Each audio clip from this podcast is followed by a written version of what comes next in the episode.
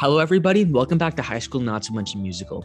In part two of our conversation with Jill and Adam, we will talk about Jill and Adam's future on the news and the negative stigma they wanted to fight. We'll get right to that after this.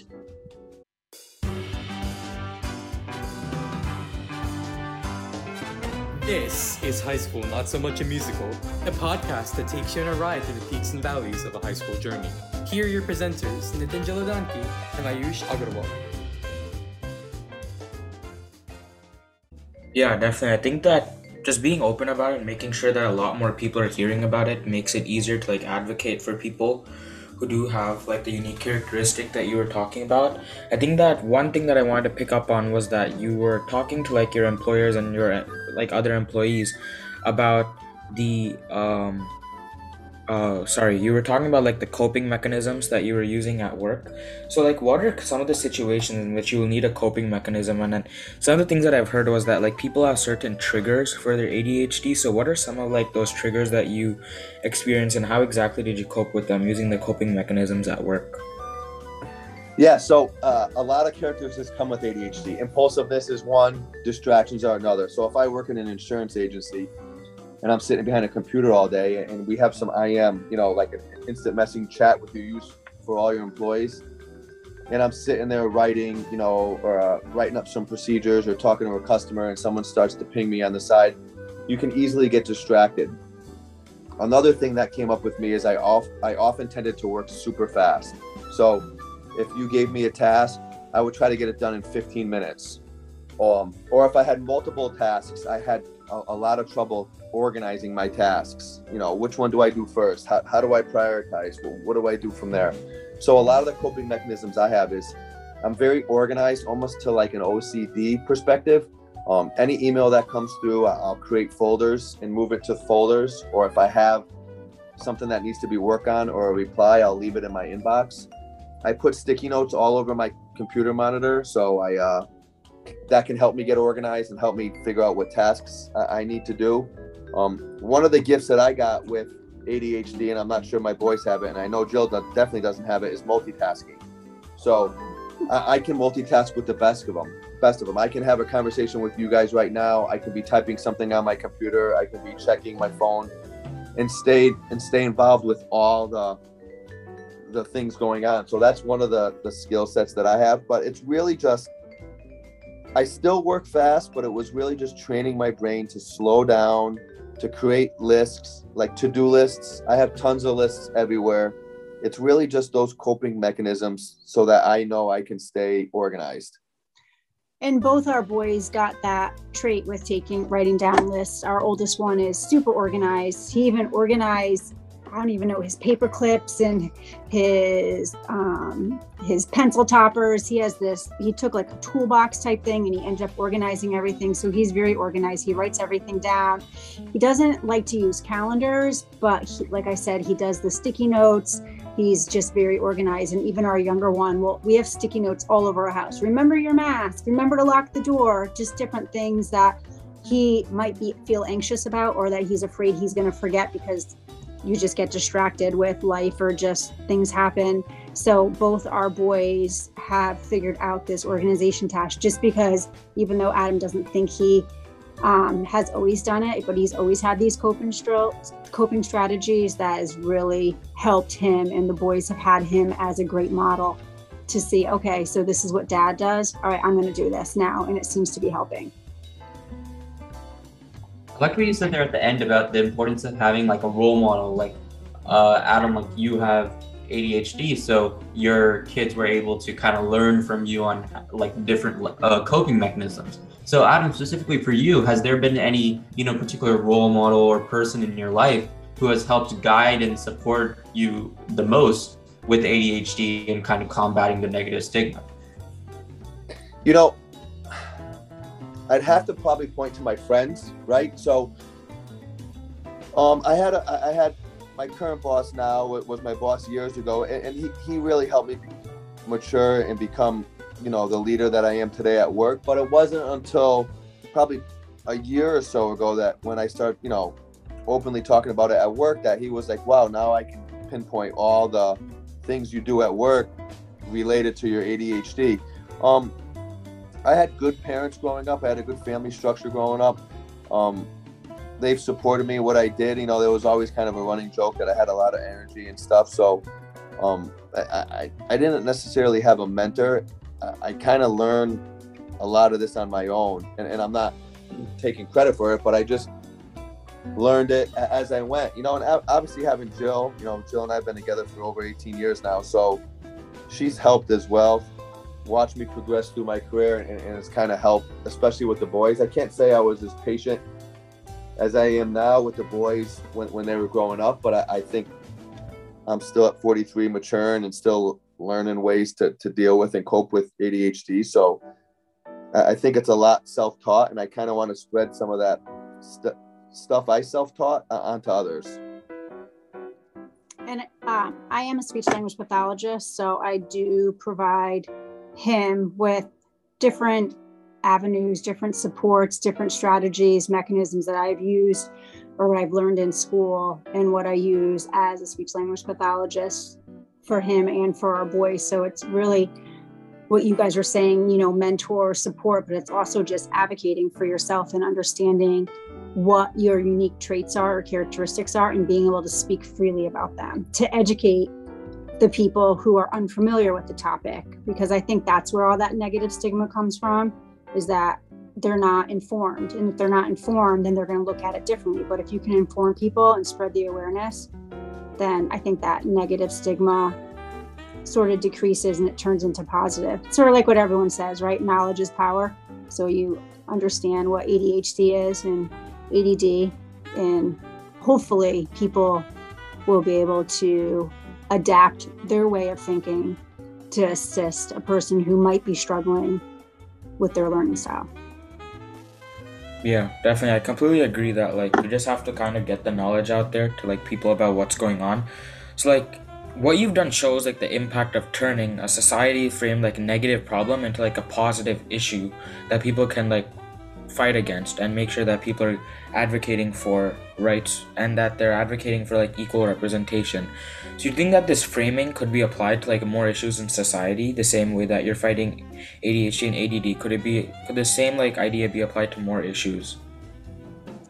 I do think it could be. I just think it's a matter of the right person being able to freely speak about it, have the knowledge or the experience. But I don't, you don't necessarily, like, like Adam and I are just a family who are ingrained in it. You know, we're not professionals, we're not doctors, but we're living our life and we're trying to just make our children have the best success and the most opportunity for them to succeed and, you know, have the confidence that they need to move forward in life. So I think that if someone's passionate about something, you know, whether it's O C D, what he was talking about, or um, depression, or any other main, uh, either mental health or just other issues that are in society, if someone is wants to speak about it, I think that you can get it out there as long as that you're willing to put the time in and understand what it really is. And just be passionate about it.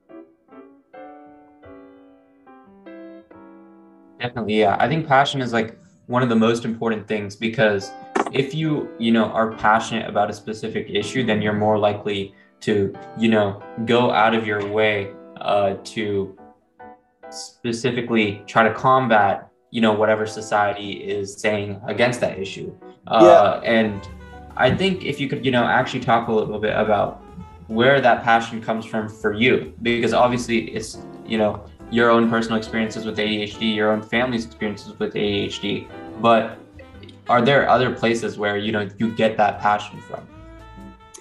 You know, I think the biggest thing was, is our passion was when we would get the phone calls or the emails that I mentioned earlier.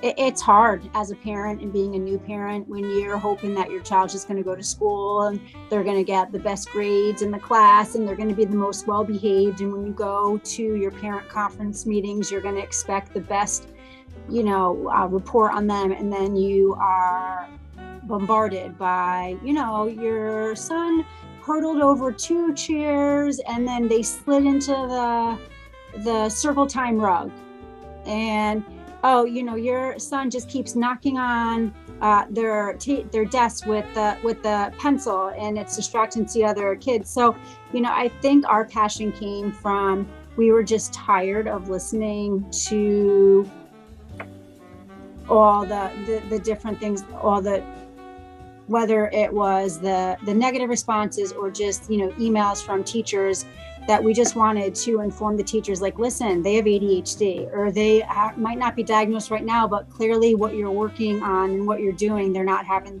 the success. So let's try something else. So I think the passion came from that. We wanted to make sure that they loved school and that they still like school, and that being negatively pinpointed or reprimanded all the time is going to just bring that confidence down. And, you yeah. know, the last thing you want is someone to not enjoy school. You, uh, you know, I, I'm forty-three, and I've lived a, a good portion of my life. So my passion comes from helping defend and helping raise my kids. Although raising kids in today's society, like you guys know, is not as easy as it is. But my passion comes from raising them right, and, and, and helping them see, you know, and talk about things, and, and helping others. That, you know, it's been an incredible time writing this memoir and having people reach out to us and say, you know, people in their forties, fifties, and, and young people say, this is great. I'm so proud of you guys for doing this. We're so happy that, you know, you, you're getting this out there. So th- that means more to us than anything. Yeah, I think that, like, that perfectly describes how exactly we need to, like, take forward this issue. So one of the other questions that we asked Kevin McShawn was, was there any, like, particular role model or person in any of your guys' life? So obviously for your sons, it's you guys, but for Adam, was there any person in your life who has helped guide and supported you the most with A D H D in general? It's probably Jill, believe it or not. Um, like I said, we've been together eighteen years, and when we got together, I was a young kid right out of college, you know, probably still immature, still dealing with a lot of my immature tendencies. And then she probably helped ground me more than anyone, and, and you know, un- lucky or unlucky for her, I don't know how you want to say it, as uh, she dealt with some of the tendencies I had and, and my impulsiveness, and really stuck by me and really helped me. And, and now she's helping me more than ever. So I, I'd have to say it's Jill. Um, I, I would like to think we're, we're, we're a good team together. That's it's, awesome. It's really, yeah. Yeah, it's really finding that, you know, well, you know, she's my wife, obviously, but it's really finding that just person that, that gets you and understands you, and and that goes a long way. There's a lot of laughs. Like I said, there were a lot of tears with the kids when they were younger until we really figured stuff out. But now there's just a lot of, you just got to laugh at some things, because if it, if it, if you're unable to laugh at stuff, then it just makes the situation so much worse. There's just times when you just gotta either let it go or just laugh it off and figure out a solution. We, we've had some tragedies, and and I, I always say to Jill, and we always say to the boys, life is too short, you know, and you guys are young, so you guys will understand this too. Life is just too short, and you gotta live each day. You know, tomorrow's not guaranteed, so we just live each day and try to help ourselves and our family, and, and help others. That's that's really what we're trying to do here. Definitely, yeah. Uh, and I actually kind of want to shift the conversation a bit.